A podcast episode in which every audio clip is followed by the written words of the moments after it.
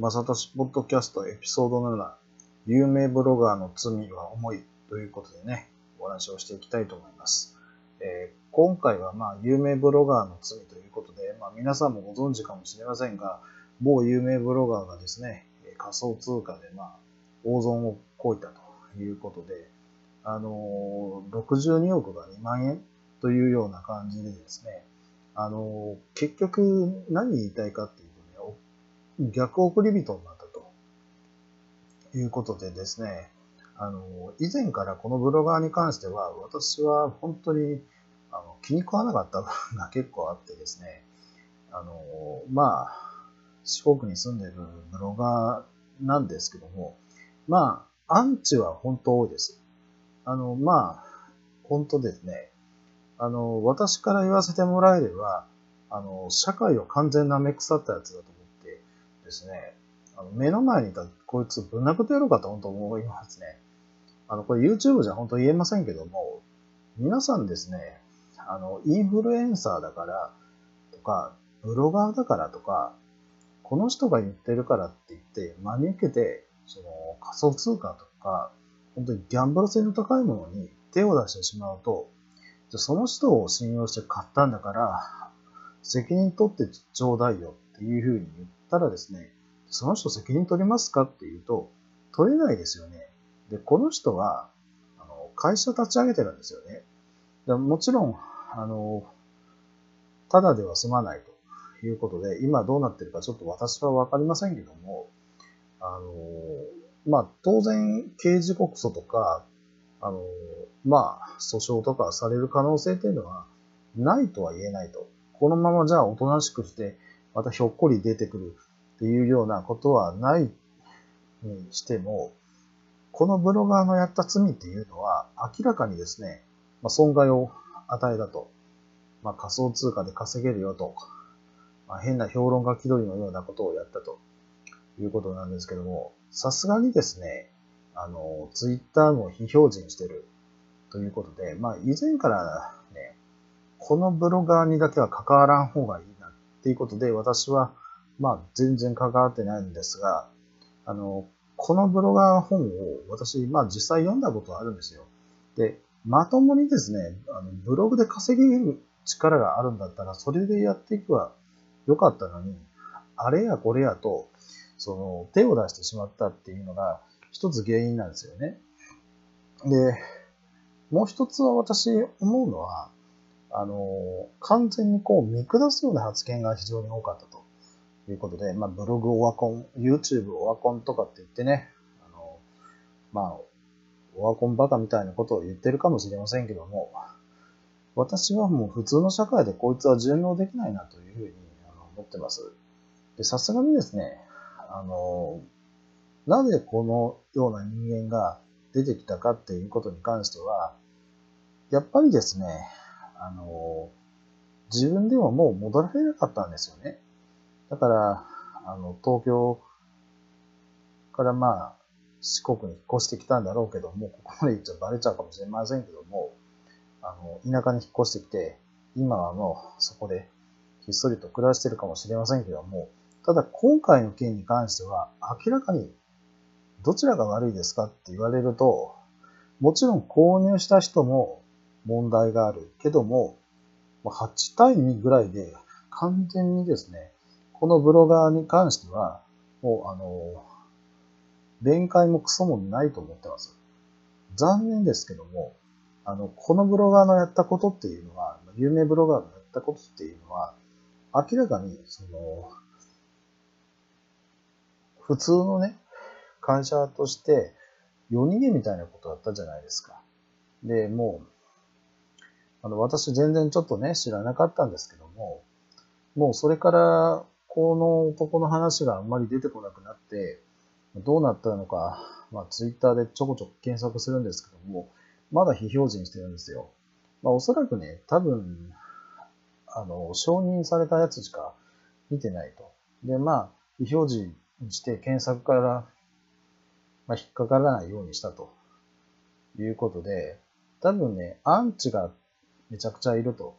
言。ってもいいぐらいですし、まあ私のアンチに比べたらこいつのアンチは多分ね、もう数十倍もいるんじゃないかっていうふうにね、えー、思っております。はい。何がね、一番言いたいかっていうと、こういうブロガーに、あのやっぱり騙されるっていうことが問題だと一つは思うんですよ。で、もう一つはですね、あの何でも仮想通貨っていうのは本当に私やったことないんですけども、例えばビットコインとかイーサリアムとか、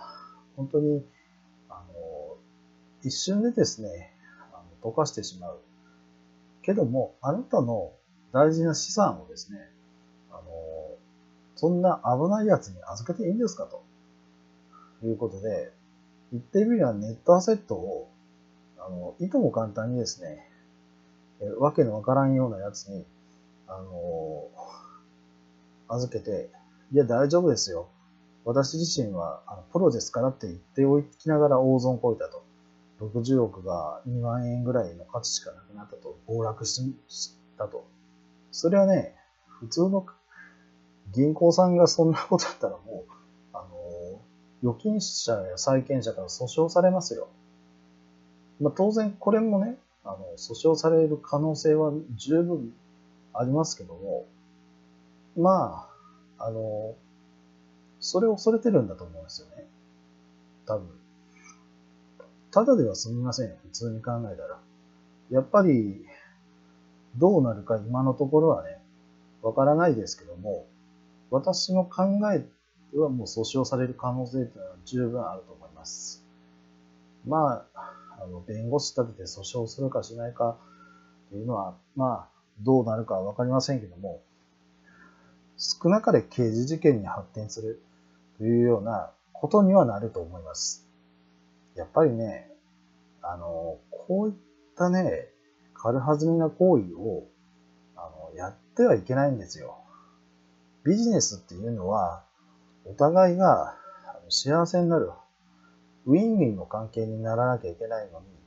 自分だけ、自分のことしか考えてない。そのしっぺ返しがやっぱ来たんじゃないかと私は思ってます。そんなね、あの、簡単に儲かるんだったらね、こんなコロナの時にね、誰も緊急小口資金とかそんないらないじゃないですか。もうそ、そんなもうことに対しても、もう本当にコロナのど真ん中で、えー、こういうね、仮想通貨に手を出してしまった人たちはもちろん悪いですし、いやあの自己責任だって言われても、弁解の余地はないんだけど、やっぱりね、あのこんなね、わけわからんやつにあの振り回されたっていうのもね、どうかなと思ってます。まずね、考えてほしいのは、このわけわからんやつのにあの、振り回されて、ね、あなた自身が、あの、恨んでもお金返ってこないんですよ。うん。私は以前から、あの、こういうやつは危ないなと思ってましたし、まだ関わらない方がいいの、いいなというふうに、えー、思っていました。エピソード3で、まあ、関わら、関わるとやばい人物の中でもお話しした通りなんですけども、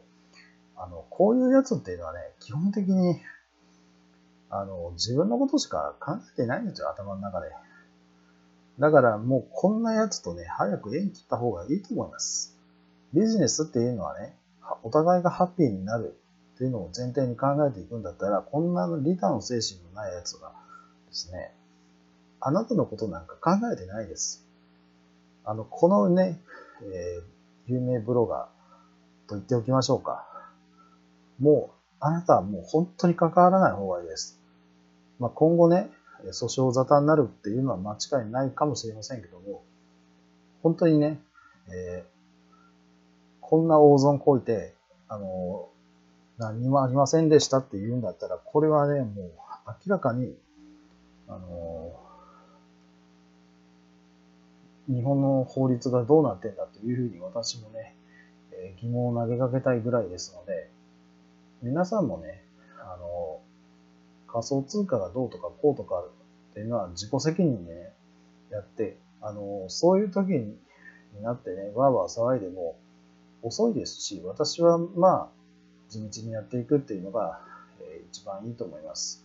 こいつはね、あの、ブロガーのと、ブロガーでね、あのちゃんとね、おとなしくやっておけばね、あのそれなりに稼げたんですよ。ただ、YouTuber とか仮想通貨に手出してしまったことがね、一番あだになったと思うんですよね。あと人間性としてはもう、あの、失格ですよ。こんなブロガーにみんなね、あの、変な情報商材買わされたりしたかもしれませんけども、あの、こいつは人間としては失格クズですよね。もうこんなクズみたいなやつを相手にしちゃダメですし、私自身はね、まずこんなやつはね、あの、風上、人間の風上にも置けないということで、あの、私は直接もう影響は何も受けてませんが、あの、関わらなくてよかったというふうに思っております。はい。ということで、えー、今回はね、えー、有名ブロガーの罪ということでね、お話しさせていただきました。次回のエピソードでお会いしましょう。バイバイ。